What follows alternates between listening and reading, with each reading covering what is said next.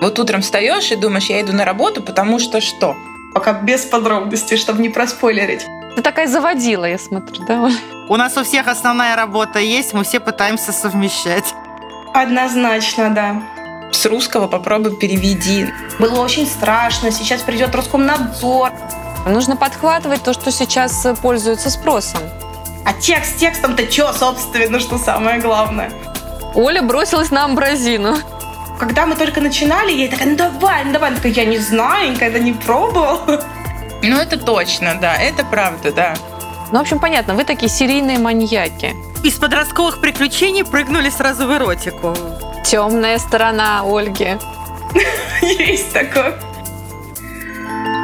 Подкаст «Книжные разборки». При обсуждении ни одна книга не пострадала.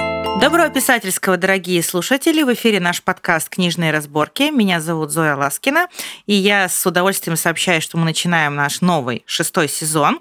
Этот сезон мы решили посвятить прежде всего издательствам и их работе. Э, наше направление основное остается по-прежнему фантастика, в том числе фэнтези.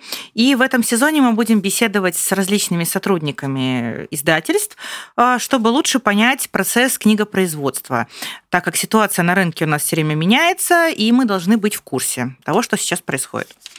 А сегодня мы позвали нашего первого гостя из издательской сферы в этом сезоне.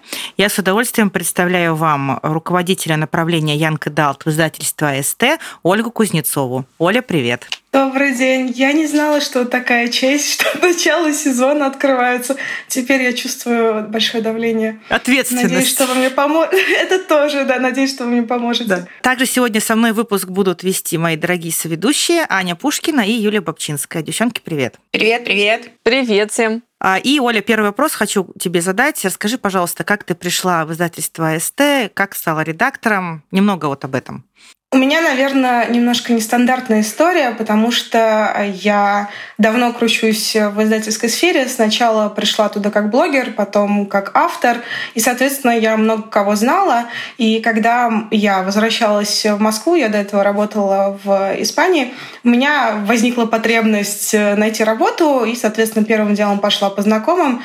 И когда мой текущий начальник узнал, что я вернулась в Россию, он мне написал, он мне давно уже звал к себе.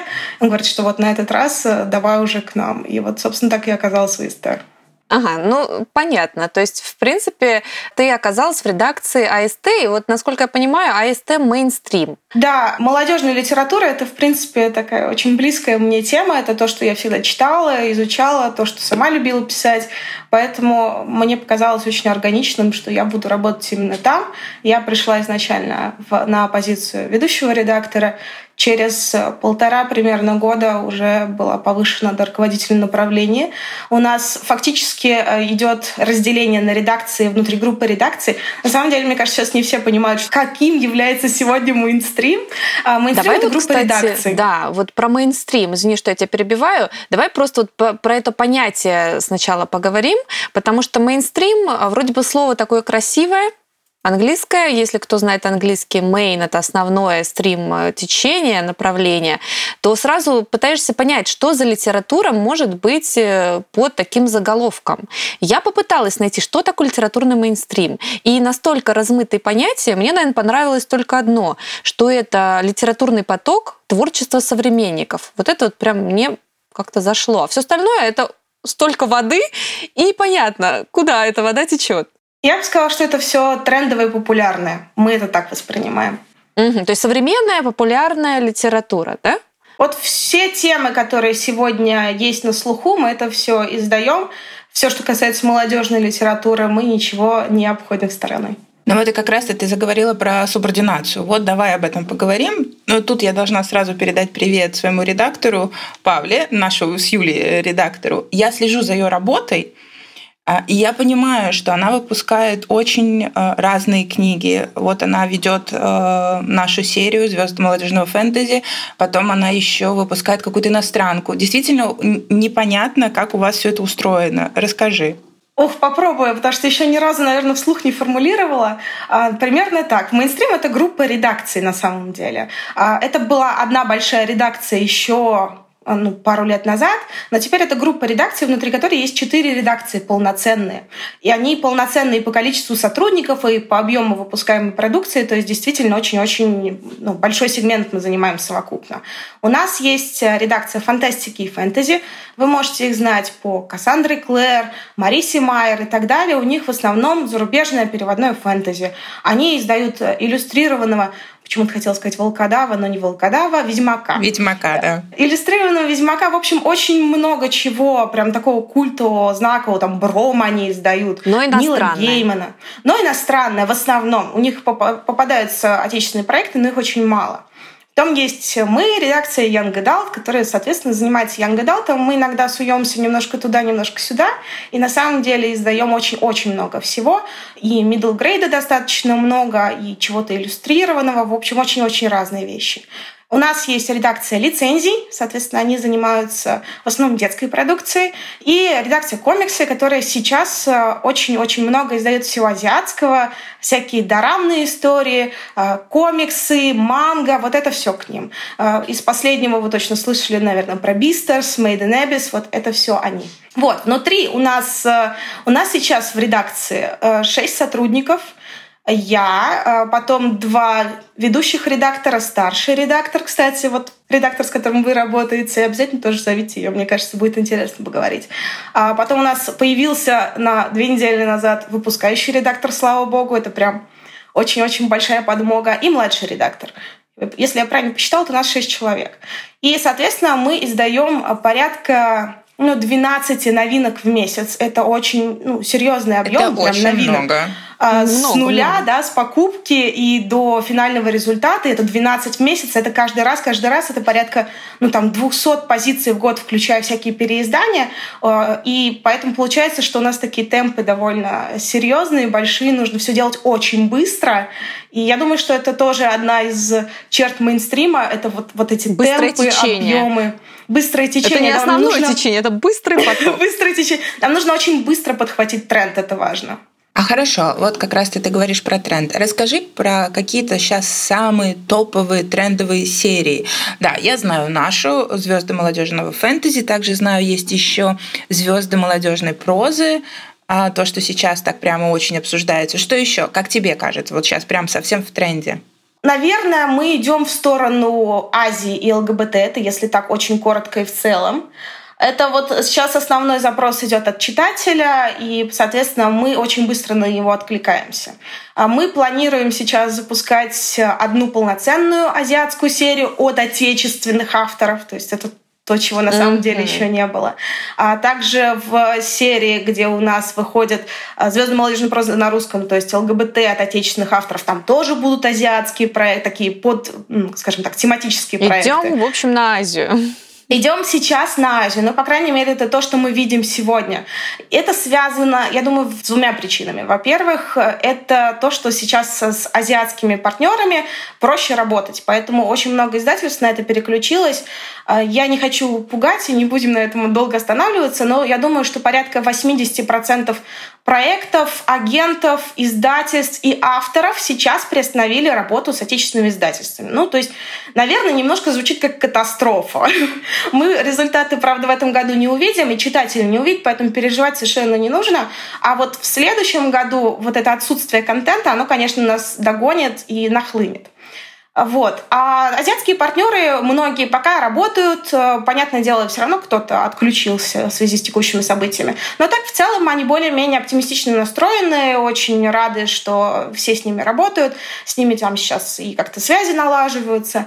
А вот. И с другой стороны, у нас есть потребность от читателя, который вдруг резко этим, ну не резко этим заинтересовался, это будет неправильно ну, сказать. да, есть такой бум. Э, но потребность, скажем так, стала шире. Если раньше это была какая-то нишевая история, то сейчас очень много людей туда втянулось, и очень многим это стало интересно.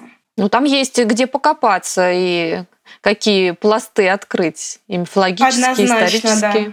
Э, единственное, мы, вот конкретно наша редакция, мы не будем работать с переводными текстами, мы будем работать только с отечественными авторами в этом направлении. И вообще в целом у нас стоит очень-очень большая задача на следующий год – больше-больше наших авторов. Ну, это здорово. Вот у меня в связи с этим вопрос. Ну, сейчас, естественно, вы тоже сдаете русскоязычных авторов, это понятно, и в планах на будущее, вижу, тоже есть. Вот у меня э, вопрос, скажи, пожалуйста, Оля, как вы отбираете русскоязычных авторов? Какой-то принцип есть, критерии какие-то? Да, однозначно есть. Конечно же, все это вкусовщина. Это нужно понимать э, сразу, что это вкус редактора, вкус команды в целом, э, потому что мы это все обсуждаем, но все равно это наше какое-то личное представление о том, что должен из себя представлять текст. Но на самом деле э, очень много факторов, э, совокупность, скажем так, их э, тут влияет. Иногда бывает, что хороший текст, и он всем нравится, но мы понимаем, что сейчас, например, очень неактуальна эта тема, или наоборот, мы понимаем, что она очень актуальна, но пока нам это не с чем издать, мы работаем по серийному принципу, мы одиночки стараемся не выпускать. Это очень тяжело для книготорговцев, они не понимают, что это за книги, куда их ставить, по какому принципу брать, какое количество общества. Поэтому то есть это не просто какая-то блажь, а действительно это в первую очередь помощь магазинам, которым сложно ориентироваться в большом объеме литературы. Мы смотрим, конечно же, в первую очередь на синопсис, то есть какой-то общий сюжет. Очень хочется, чтобы была, э, ну, может, я очень многого прошу, какая-нибудь свежая, прикольная, оригинальная идея. Она всегда бросается в глаза, всегда цепляет. А потом мы сейчас э, смотрим на жанр, мы смотрим либо сейчас, либо фэнтези, э, либо какую-то ромком ЛГБТшный, то есть это сейчас у нас два таких больших направления, которые мы прям, если что-то видим, начинаем сразу глубже смотреть.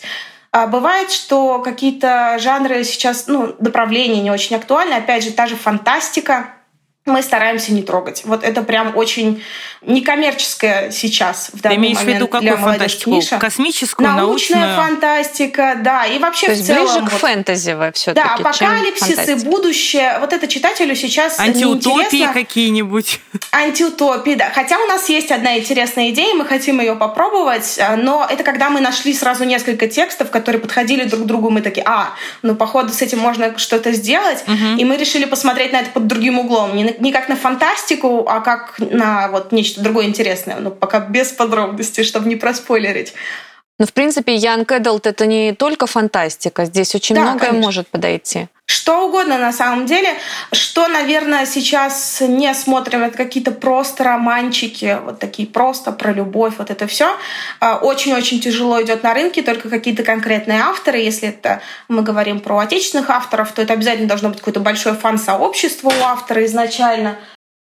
Ну вот смотри, это все в основном ты говоришь про новых авторов, свежих, свежую кровь, да? Мгм. А вот среди каких-то более-менее уже устоявшихся известных авторов, есть ли конкуренция между издательствами за то, чтобы какого-то автора заполучить?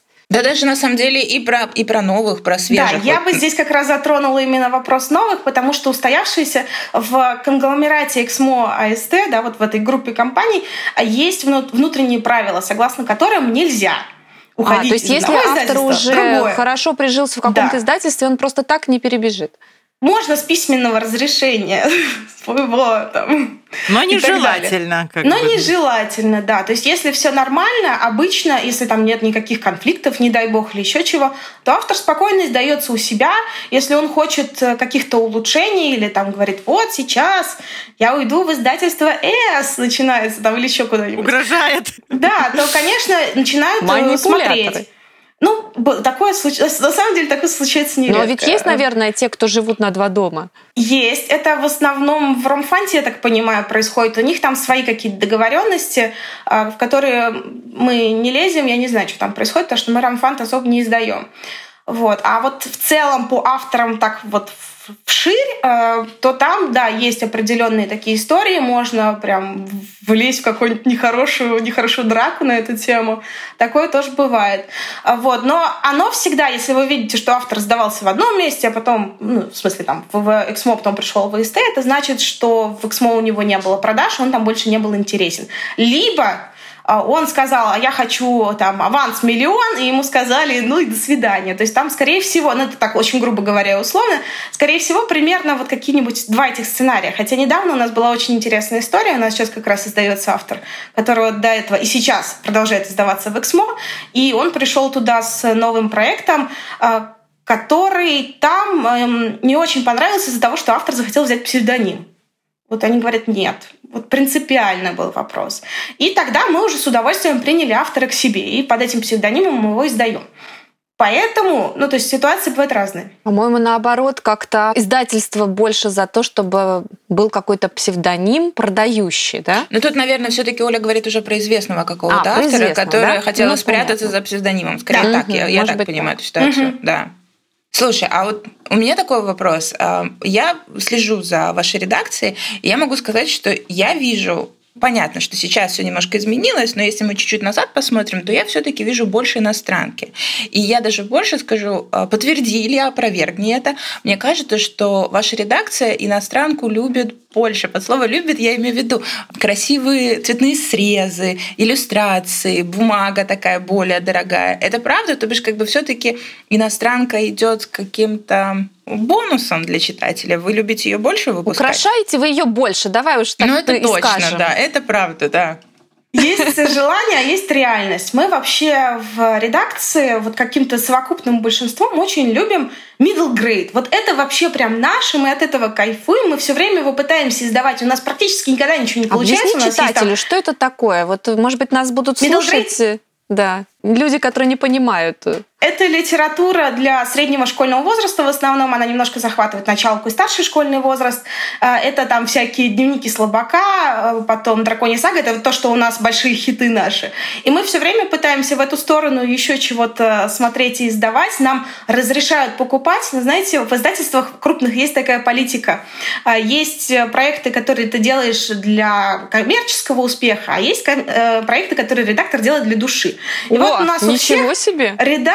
Да, у всех редакторов есть такие проекты для души обязательно, которые ты издаешь, понимая, что какого-то особенного успеха, продаж и так далее они не принесут, но это будет офигенски красивая книжка, э, в которую ты там вложился, и она миленькая, и классная, и все как ты любишь. И вот таких проектов у нас много. Интересно. Э, к счастью или к сожалению, Душа нам их разрешают делать. А душа широкая у руководства, которое разрешает тратить огромные деньги на это все, на то, чтобы редакторы ходили на работу с удовольствием и издавали то, что им нравится. Про то, что вы спрашивали, да, про переводнуху и отечественного. Вот у нас есть желание, мы очень хотим больше издавать отечественных авторов. Запрос от издательств сейчас огромный, от многих издательств очень мало хороших текстов. Ну, прям очень мало. Даже неважно, они там подходят сейчас, не подходят. Вот просто, чтобы ты открыл текст и такой, о, офигел, он классный, хочу его издать. Такое случается один раз там из ста открытых рукописей. Очень тяжело. Это, во-первых, то есть это связано с чем? Там замкнутый круг идет. Потому что авторство, да, писательство у нас сегодня не является какой-то в общем понимании людей полноценной работой. Нельзя ориентироваться на какие-то хорошие доходы, чтобы ты там мог прокормить семью и так далее. И, хотя бы и себя. посвящать много времени этому всему, да, и развиваться в этой сфере. Это тяжело совмещать, конечно. У людей это хобби, это то, что они делают там после работы, учебы э, далеко за полночь. И это, конечно да, да, же... Да, ты описала прям нашу жизнь. Это, конечно же, У нас у всех основная работа есть, мы все пытаемся совмещать. Хотя, казалось бы, да, почему в Америке так это все популярно, и все хотят стать писателями, там, американцы, британцы, потому что можно какие-то реальные деньги с этого получать, заниматься любимым делом, быть классным, креативным, под тебя будут создавать какие-то там интересные проекты. Там же бывают, я не знаю, вы в курсе стартовых тиражей американских, но это может быть и 400 тысяч экземпляров. То есть mm-hmm. это цифры, которые нам неведаны даже вот в совокупном каком-то издании, когда у тебя бестселлер. А вот почему там совокупно так? 400 тысяч — это редко больше все равно поддерживают издательства какие-то стартапы или как это? Нет, вопрос в другом. Это же, я говорю, замкнутый круг. А там вопрос в цене книги. Вот и все. Вот, вот мы mm-hmm. приехали. А, книга, которая стоит 20 долларов, да, автор с нее получает 5 долларов, условно говоря. И, соответственно, ну, 5 долларов — это 350 рублей. У нас автор получает 10 рублей с корешка, условно. Вот и все. То есть я, я так смотрю, российскому книгоизданию еще есть куда развиваться, расти, потому да что... мы только начали, да, мне кажется, да, да, вы, да, вынырнули. Грустно как-то да. это все Тут звучит. нам другие условия поставили, нам приходится дальше выныривать. Ну и еще такой момент, и тоже очень важно, что иностранный автор, он пишет на английском. Это сразу такой рынок сбыта, английский язык, это, ну, мы понимаем, это как бы, ну, все а с русского попробуй переведи. Ну, как бы, поэтому, поэтому англичане и американцы, конечно, они впереди планеты Но, всей. Да, в то же случае. время европейцы сейчас э, тоже довольно популярны у нашего читателя. А немецкие авторы сейчас вот тоже начинаем работать с французскими авторами. Эксмо тоже работает с французскими авторами больше, в большей степени, чем раньше. Поэтому у них тоже есть какой-то рост и движение. Но если сравнить э, средние тиражи, то, допустим, во Франции это что-то в районе трех тысяч экземпляров, в России это выше. То есть мы уже круче, чем Франция. Ну, смотрите, все равно уже все меняется. Евро. Уже, по крайней мере, даже наши книги, которые издаются, они уже выглядят на порядок лучше, чем это было там, ну, пять лет назад. Конечно. Сейчас да, все равно абсолютно, да. оформление... Абсолютно согласна. Здесь, правда, есть один недостаток очень серьезный, э, я бы даже сказала два.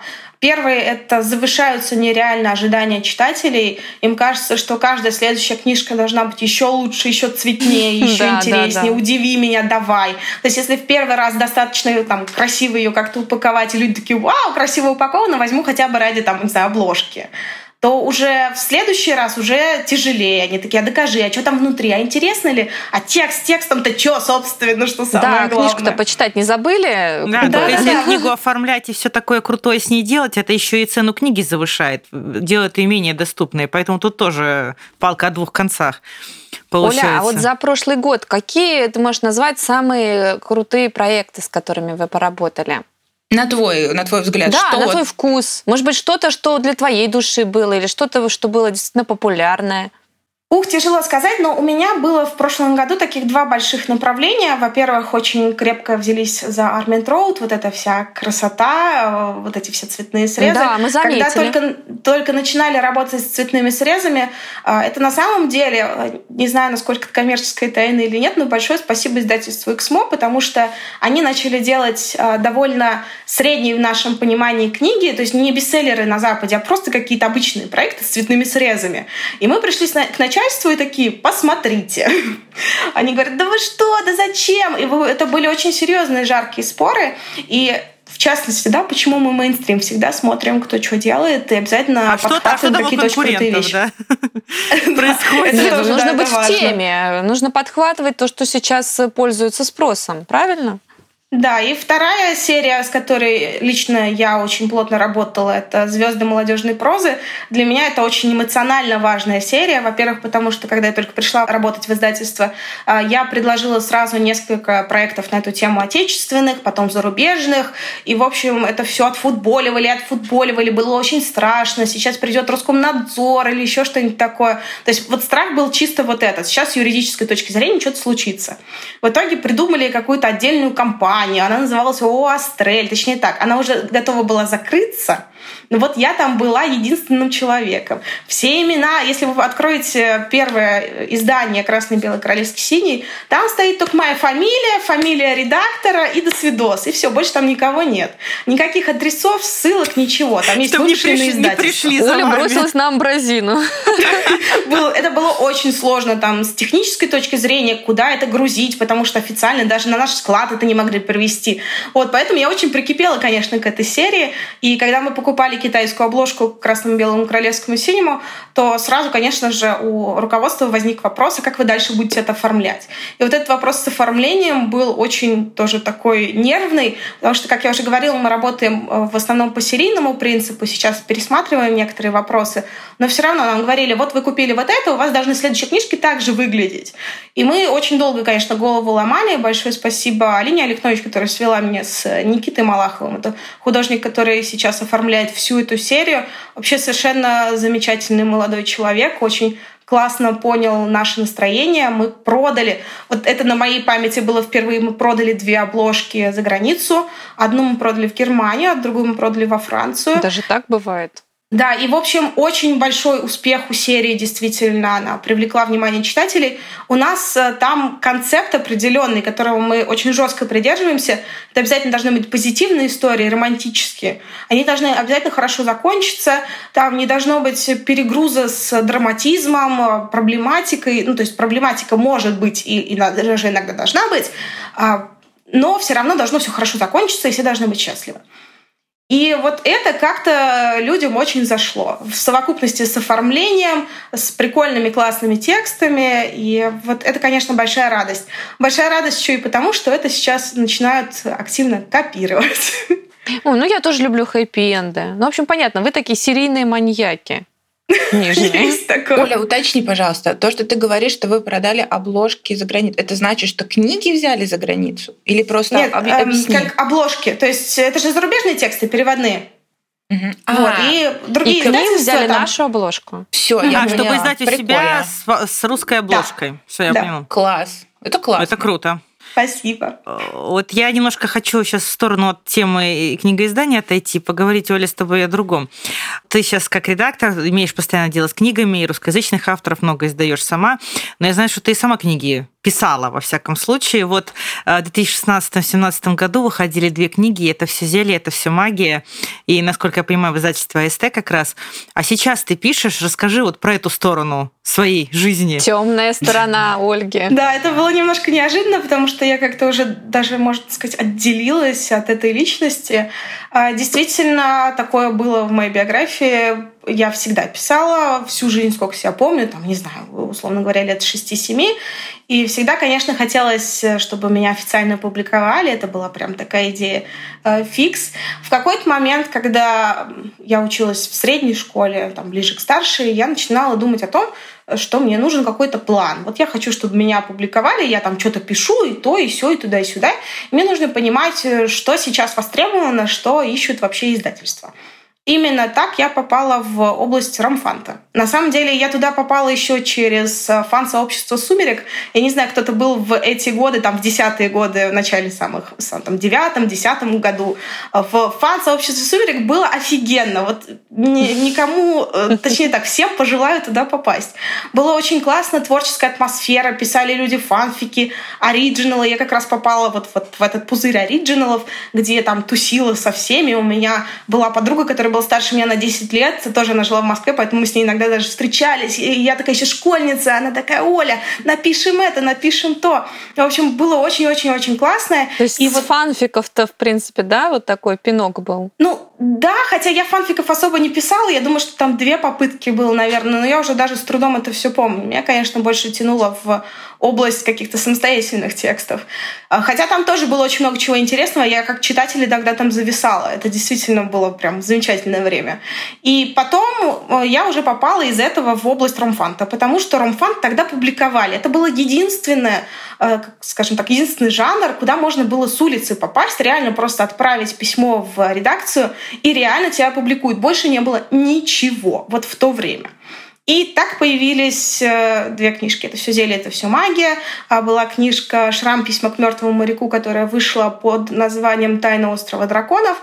И мне меня затянуло, признаться, мне понравилось, потому что это очень легкие, простые тексты, где там какой-то юмор, где особо не загружают никому мозг. Ну, И это мне вот классический хотелось- ромфан такой, да? да, абсолютно такой классический. Хотя, когда я потом с редактором разговаривала, она сказала, что это, конечно, больше подростковые приключения э, в обложке Ромфанта, но вот куда-то туда.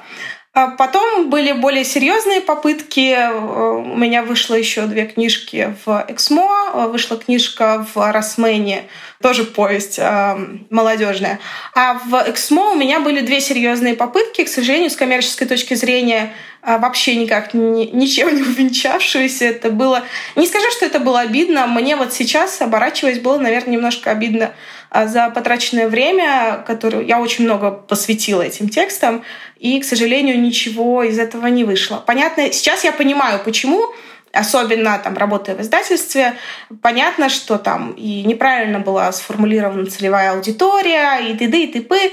А, И сейчас я тоже пишу. Это если вот продолжая к ответу на вопрос, мы с э, подругой, э, с бывшей коллегой, скажем так, а, взялись вместе, сделали себе псевдоним, и под ним работаем. Это эротика, любовные романы. Ух А, ты! И все это мы публикуем да, на Литресе и так далее, этих площадках, чтобы... То есть из подростковых приключений прыгнули сразу в эротику. Понятно. Но я всегда думаю про коммерческую сторону. Мне всегда это интересно, что вызывает интерес и что, э, на чем можно заработать тоже. Это тоже Кто важно привлекает сегодня. аудиторию?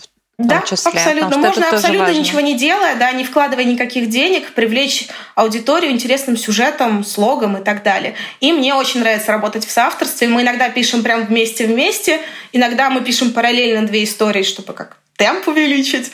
О, а, я очень это... рада человека, который в соавторстве тоже пишет. Э, я очень а рада встретить единомышленника. Меня никто не понимает, как это в соавторстве писать. Нет, ну я да, я согласна. Это очень сложно убедить людей, что это интересно. А когда мы только начинали, я такая, ну давай, ну давай. Она такая, я не знаю, никогда не пробовал. Тебе понравится. Ну это круто, на самом деле. Понятно, ты такая заводила, я смотрю, да? Можно я копну еще немножко поглубже э, в дебри прошлого, так сказать? Сказать.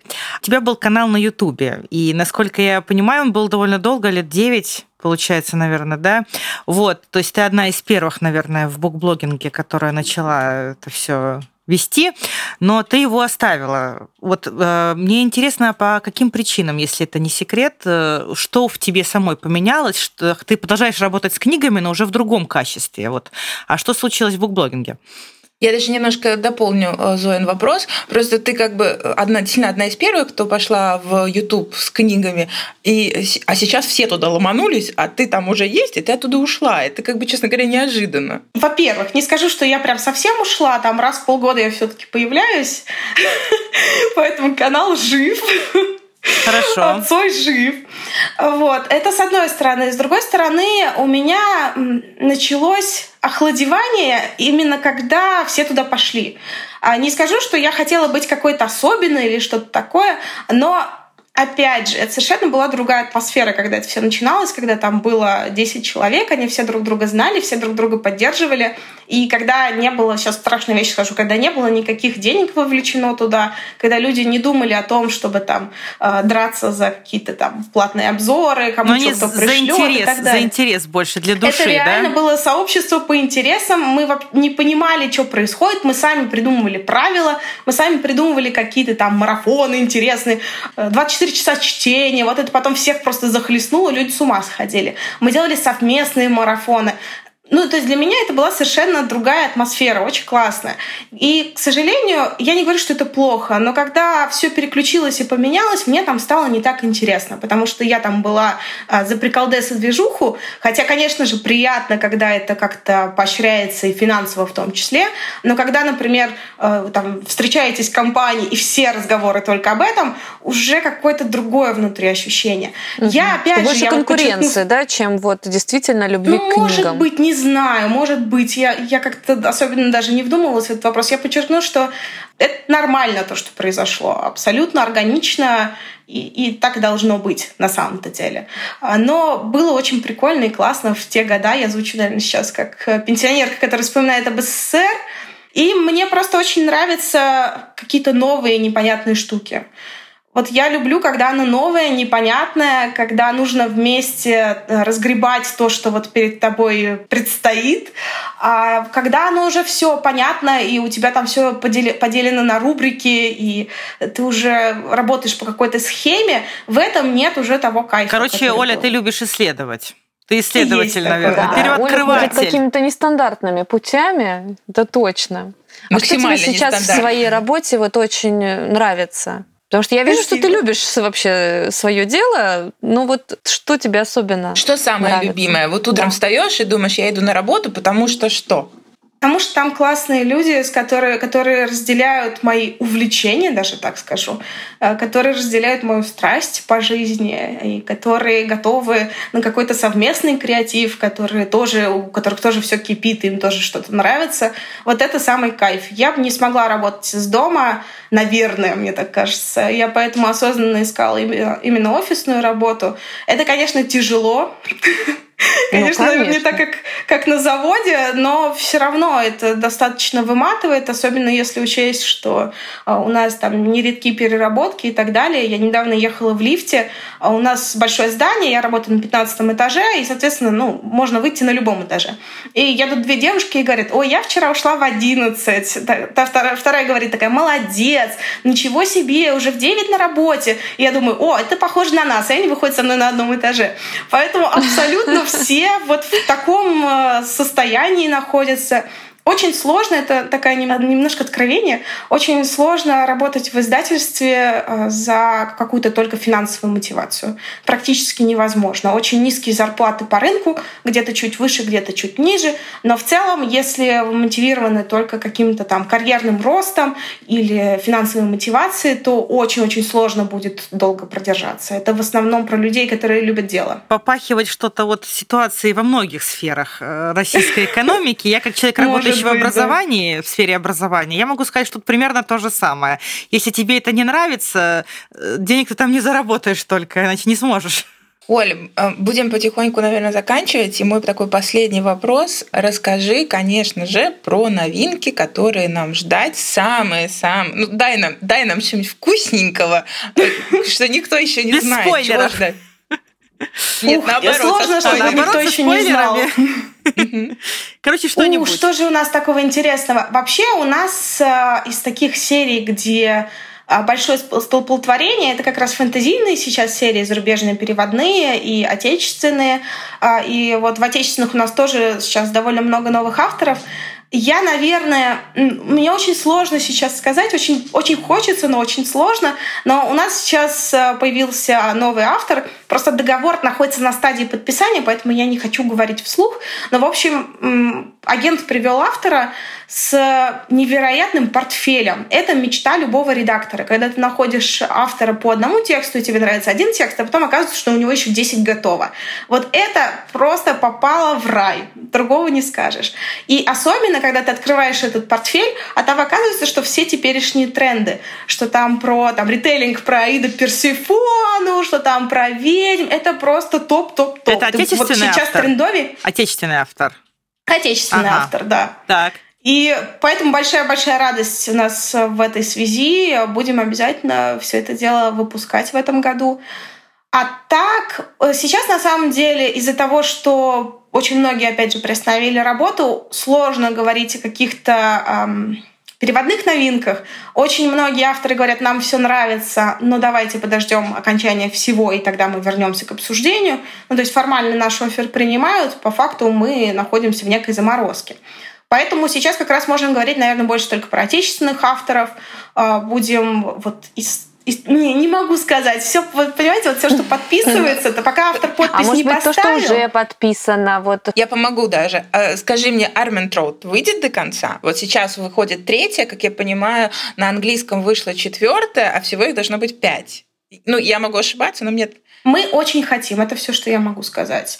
Mm-hmm. К сожалению, непредсказуема текущая ситуация. У нас именно куплено и оплачено это четыре книги, получается три, основной цикл, один в Боквилл, а, и еще оплачено Storm and Fury, который тоже выйдет в этом году. А дальше мы будем смотреть только на ситуацию. То есть мы готовы платить, мы отправили автору все предложения — а, готовы, более того, продлять а, весь обсидиан целиком, э, всех лаксонов mm-hmm. целиком. Но вот пока такая ситуация, ну, не можем двинуться, пока заморозка дальше идет. Мы очень хотим, конечно, это Понятно. для нас пункт номер один. Ну что ж, дорогие слушатели, будем завершать уже наш выпуск. Э, сегодня мы поговорили очень так подробно с человеком, который прям горит своей работой. Я очень рада всегда с такими людьми разговаривать. Я думаю, что девочки меня поддержат, потому что беседа всегда легкая, интересная, живая. Надеюсь, что вам тоже понравился наш выпуск, если вы дослушали до конца. А, сегодня у нас в гостях была Ольга Кузнецова, а, редактор издательства СТ, направление Янка Далт. Мы поговорили о всяких подводных камнях, особенно современной ситуации с книгоизданием, о каких-то будущих а, новинках, и будем ждать с нетерпением новостей от издательства СТ по разным направлениям. Спасибо большое, Оля, что была сегодня с нами. Спасибо, что... For having me. Э, спасибо, что имели меня, хочу сказать я, но... Но не ну, буду. Я, я, я думаю, что в перспективе еще как-нибудь соберемся поболтать о трудностях книгоиздания. А, напомню, что наш подкаст называется «Книжные разборки». Меня зовут Зоя Ласкина, и со мной сегодня были мои дорогие соведущие Аня Пушкина и Юлия Бобчинская. Всем пока, до следующих выпусков. А всем пока. Спасибо, что слушали нас. Пока, Хороших пока. вам книг. До встречи. Пока. Пока-пока.